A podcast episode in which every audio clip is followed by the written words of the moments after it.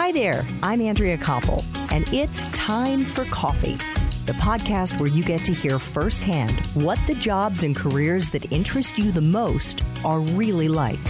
Hey there, Java junkies. What is going on? I would love to know how you're bringing T4C episodes into your life while you're driving to work or on the subway or the bus or biking or walking to classes or like me when I'm cleaning on the weekends or when I'm cooking. As always, you can tweet me or ping me on Instagram at time, the number four coffee LLC. But in the meantime, grab your mug and take a chug of your delicious coffee or espresso because it's time for another caffeinated career conversation. And my next guest is someone I have known since I was a young Java junkie myself. He and I met when we were undergrads at Middlebury College in Vermont a million years ago, which means we've known each other long enough that he's got some dirt on me and he better not spill it. That is for sure. I am so grateful that I can introduce him to all of you. My friend Tom Knox is a partner at the law firm of Morrison Foerster, where he advises his clients on corporate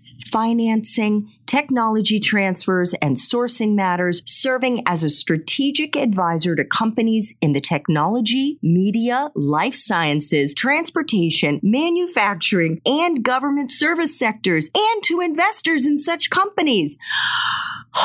Tom, how the heck do you say that in a single sentence? That is a lot of shit, man. Andrea, it's great to be here. Tom, welcome to Time for Coffee. Thank you very much. Are you caffeinated? I'm totally caffeinated. Are- I'm ready. You're ready? Absolutely. Oh my God. I am so excited. I cannot believe this. This man most likely has pictures of me doing things that if my 14 year old son saw them, I would never hear the end of it. Am I right? Absolutely. Absolutely. Well, I remember you back in the days of college radio, Andrea, WRMC FM. I remember that too. Tom Knox rocks. That's right. Every Thursday from 10 to 1. Now you are a partner and you have been for many years at a very prestigious law firm. And you are, let's shorthand this, a technology business lawyer. What the heck do you do, Tom? Well, I'm really I'm a Silicon Valley type lawyer here in Washington D.C., which has a very healthy technology business community and has for a very long time. This was the birthplace of America Online, a bunch of telecommunications companies, a lot of cybersecurity companies. There's a thriving technology business community here. It is uh, smaller than Silicon Valley's, but it is a it's an energetic community. I'm very happy to be part of it. So give us an example. You mentioned America Online, AOL, of some of the kinds of clients that you've worked with over the years and the kind of work that you do as a Silicon Valley type lawyer. Well, so all Silicon Valley type lawyers, whether they're physically located in Silicon Valley or not, provide full fledged advice to companies across a range of disciplines. So these companies are generally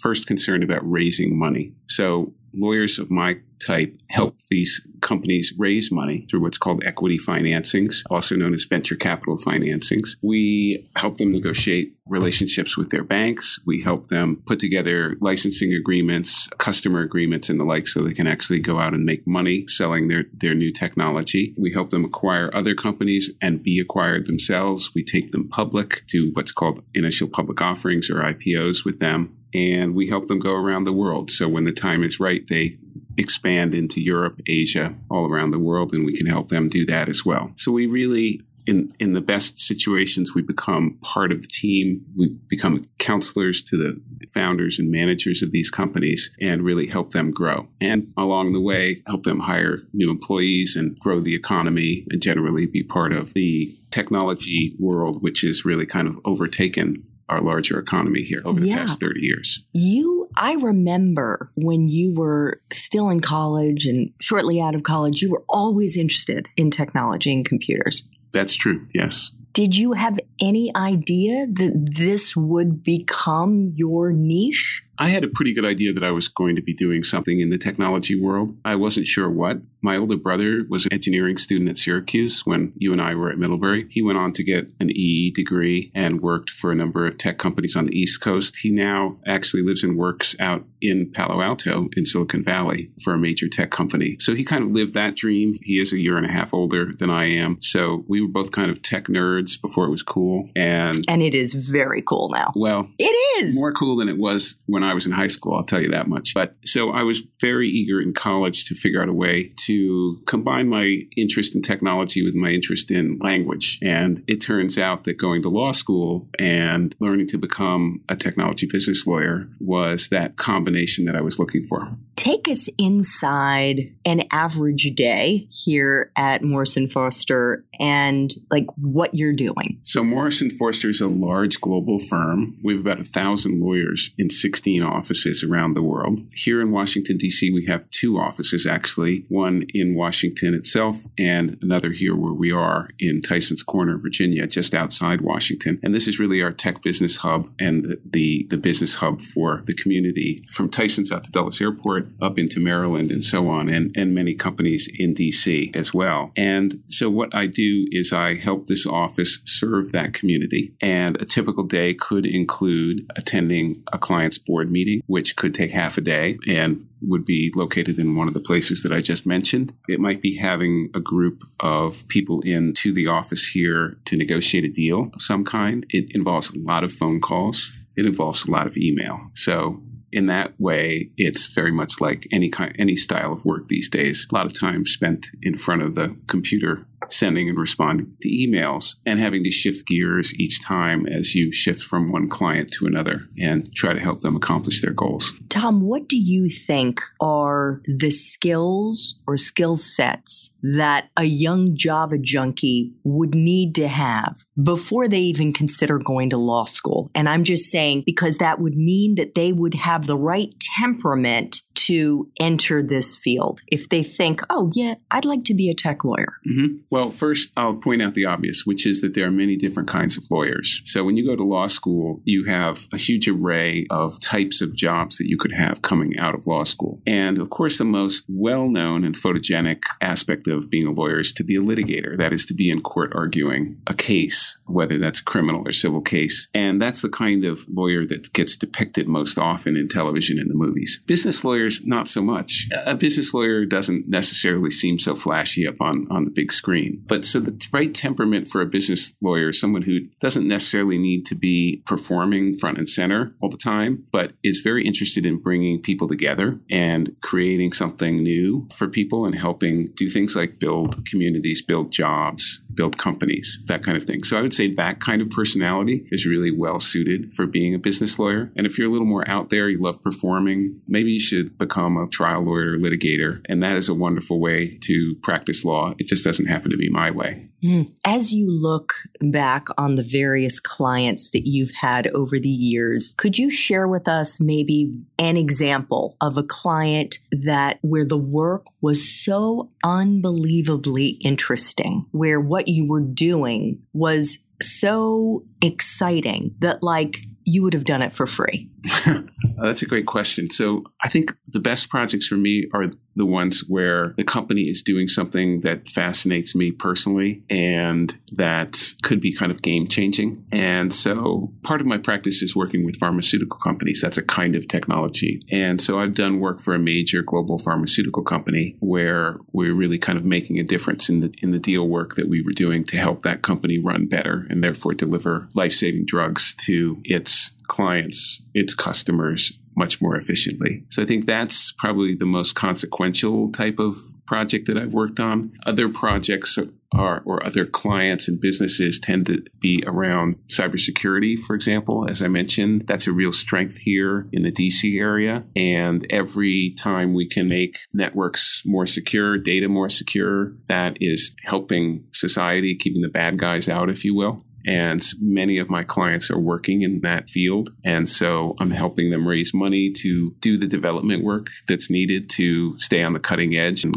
keep the bad guys out. And as their lawyer, how much do you have to be knowledgeable about their company, the sector, I should say, that mm-hmm. they're working in? So, have you had to, in effect, become somewhat of an expert on cybersecurity? Have you had to become somewhat of an expert in the pharmaceutical space working with some of these clients? Yes, as a layperson. What I mean by that is no one expects you to be able to actually code the software or to develop the drugs. Of course, that's too much to ask. I was a poli sci major, as you might remember. I do. But I was a computer science minor. So I had the interest in that and a little bit of education in it, but not a lot. So the clients don't really expect that you become expert in what they do, but they expect that you have a strong interest in what they do and that you're willing to kind of get under the hood a bit and figure out what it is they do because that drives the kind of solutions that you craft for them, whether you're drafting documents, agreements for them, or trying to resolve a problem. If you don't understand what the underlying technology is, you're not going to necessarily get there, right? So, what I counsel my young associates on is take a real interest, a genuine interest in what the client does. And the client will will feel that viscerally that you have that interest and they can also feel if you're not interested. So the key really is to take an interest. Don't worry if you don't have a lot of formal education in the field but really ask the questions that help you understand as a layperson what it is they do and continue to kind of refine your understanding and the clients will really appreciate that. Tom you mentioned some of the young associates. What do you think are some of the best advice that you could offer Java junkies about how they should be managing up in the most effective way? And by managing up, for those who may not be familiar with it, it simply means you're in a subordinate position, you have a supervisor, you have people that you're reporting to. What do you think is the best advice that you could offer for a Java junkie to really impress their supervisor that they are responsive, that they are anticipating? the needs of their boss. I think that just as the clients can tell when their lawyer is really interested in what they do. A supervisor can tell when their employee is interested in what is being done at the office. And so I would say that if you can have passion for what you do and an active interest in what you do and your head is in the game, you're kind of 90% there right? So even if you don't have a lot of innate knowledge about what needs to be done, but you're enthusiastic about learning, then that's really crucial because that you can get there with that kind of attitude. You can get there in terms of picking up the knowledge that you need. And whether that's stopping by your supervisor's office and asking a few questions or looking for the right resources in terms of examples of previous documents and deals that you can read and learn from, you can be enterprising. Of course, there are great resources on the internet internet, as the internet provides all resources now. So you can do some some research on the project and get smart really quickly. And the firms themselves have training materials internally available. So if you're enterprising, you can get the knowledge, but the key is to have the right attitude going in. Mm, that is so true.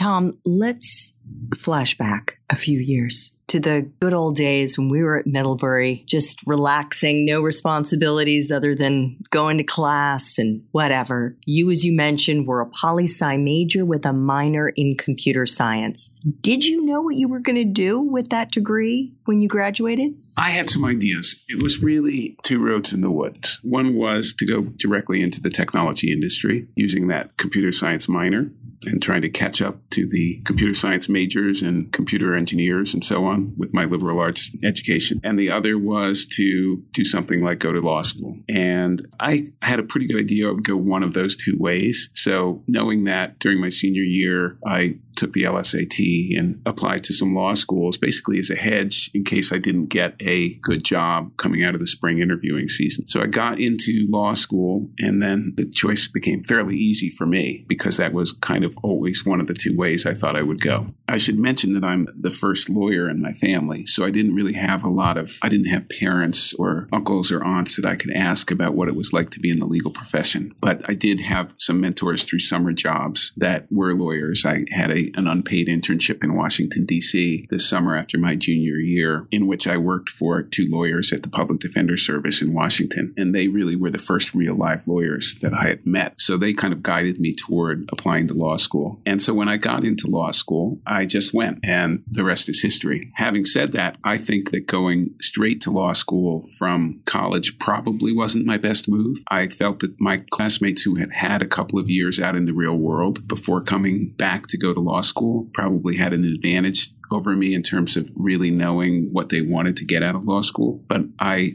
went straight through from college and came out fairly young and jumped right into the profession from there. So you mentioned the internship or internships that you had while you were still in college. What other activities, extracurriculars, clubs, fraternities, things like that were you involved in that in hindsight you say, you know, there were some really valuable things that I picked up from engaging in those different activities that are relevant in some way, shape, or form to the work life that I have? Well, a couple of things come to mind. One, I was involved with the college newspaper. And of course, since lawyering is so much has so much to do with language. That was very important. I did a lot of writing in college, and of course, I do a lot of writing now. So I think those things stay with you. And I was also involved in campus governance. I was part of the, what was called the community council. It was a group of faculty, staff, and students that would get together to think about issues of the day on campus. And so being involved in that kind of committee work was, I think, very much a preview of what it meant to be counseling boards of directors, for example, and entrepreneurs. So those kind of things in retrospect really had, they, they were a good education for what I later came to do. And what about being a disc jockey from 10 until 1 a.m.? That was just fun.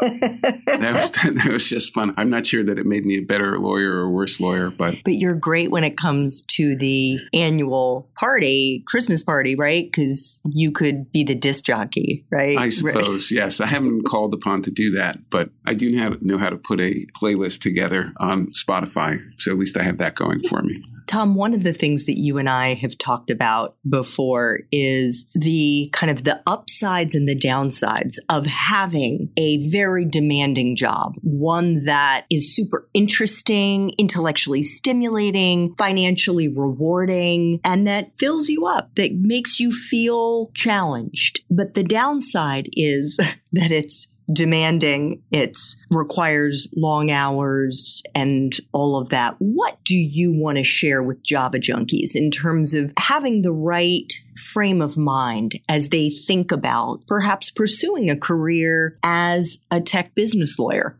Well, first of all, I will say that for any profession to really succeed, you have to work very hard. Now, lawyers are particularly well known for working hard and working long hours but I don't think we have a monopoly on that by any stretch of the imagination. So I won't I won't claim any distinctiveness here, but I will say my personal experience is that if you choose a profession that you feel passionate about and that you want to pursue over the long haul, don't be afraid to really throw yourself into it. And if that requires 12 or 14 hour days, some days, then that's what it requires. It is true that you're only in your 20s once, but it is also true that your 20s is when you really become established in your career. And it's possible to become established in your career, work really hard, meet someone great, have significant relationship with them, maybe have kids. A lot happens in your 20s. I remember that it was just a constant whirlwind of things happening. And gosh, we went to so many weddings. We had to get on an airplane every weekend practically to go to our friends' weddings. And then you maybe you had to get some work done in the hotel room when you weren't at the wedding. But you just have to to juggle it all. It ends up being kind of fun to do. It can be very frustrating, and I do remember some weekends that I absolutely couldn't leave the office because we had a deal cooking that had to sign by Monday, and I missed a few, which is really regrettable. It's really, it's not a happy thing. But it also means that you're part of a team where you want to support the team and you're a key part of the team. And sometimes you just have to make those sacrifices. So the sacrifices are there. I won't deny that. But I think it's also the rewards will be there in the end if you really dedicate yourself to whatever profession you choose. It doesn't have to be technology law, it could really be anything. Well, I, I can say, my goodness, how many events did I miss as a journalist? Yeah where friends were getting married, friends were having big birthdays, there were just barbecues or whatever, and I couldn't go.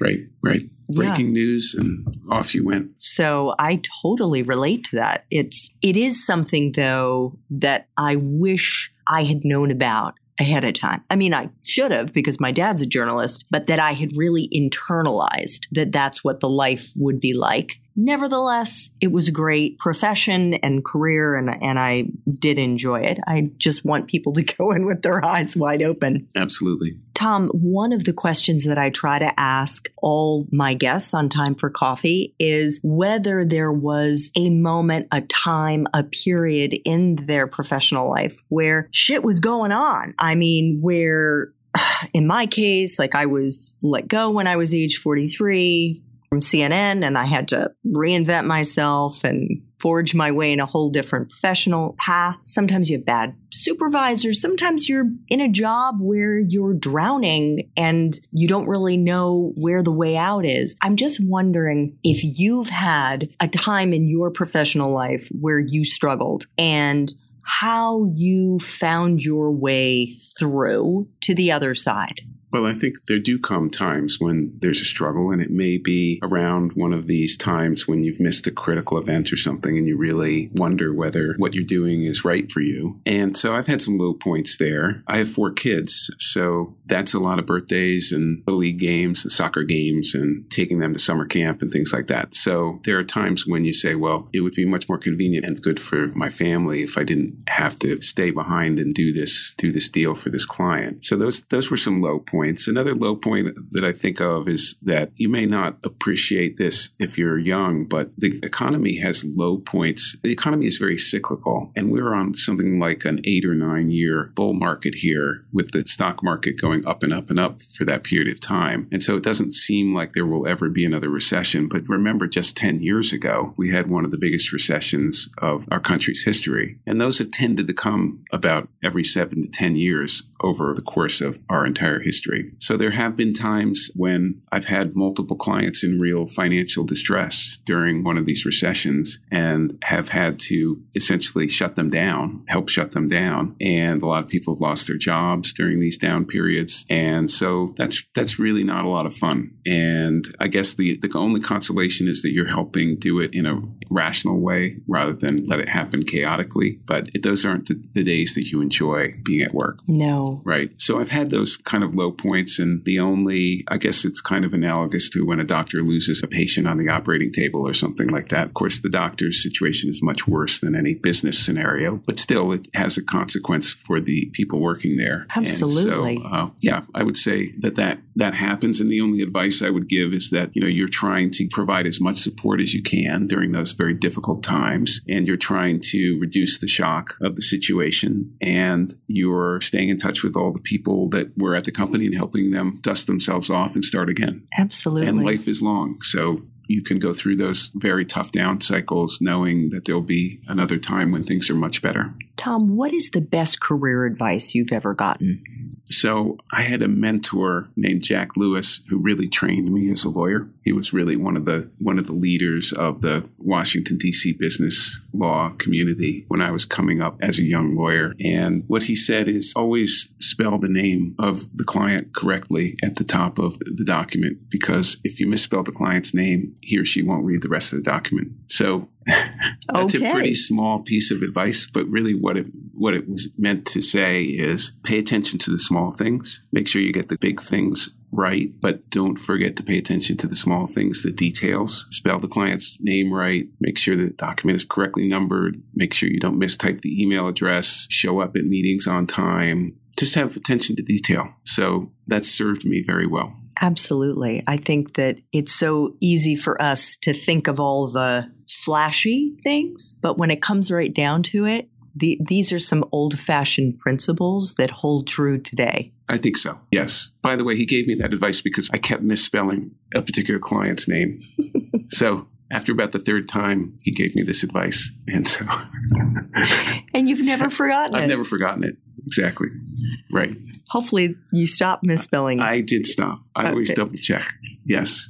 So, Tom, you mentioned you've got four kids. They're all almost in the Java junkie age range. Oh, very much so. One of them is still in college. One will be going to college in a year. The other graduated recently. If you could go back to college yourself, whether to Middlebury, where else would you go? we should say the three of Tom's four kids have gone to Middlebury. So, based on the wisdom that you have now, what is the advice that you would give yourself? Do the reading.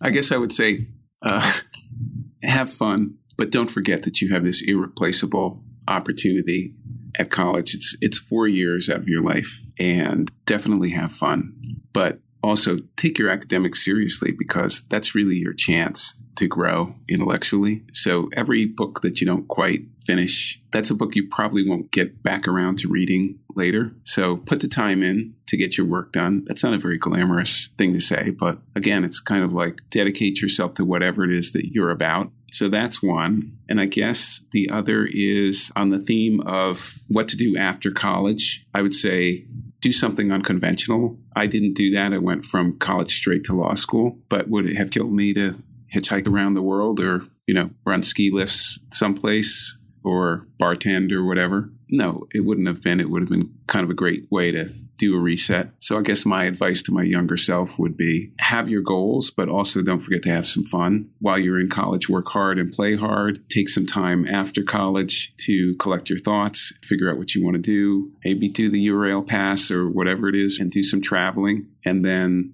apply to grad school and, and you're off and running.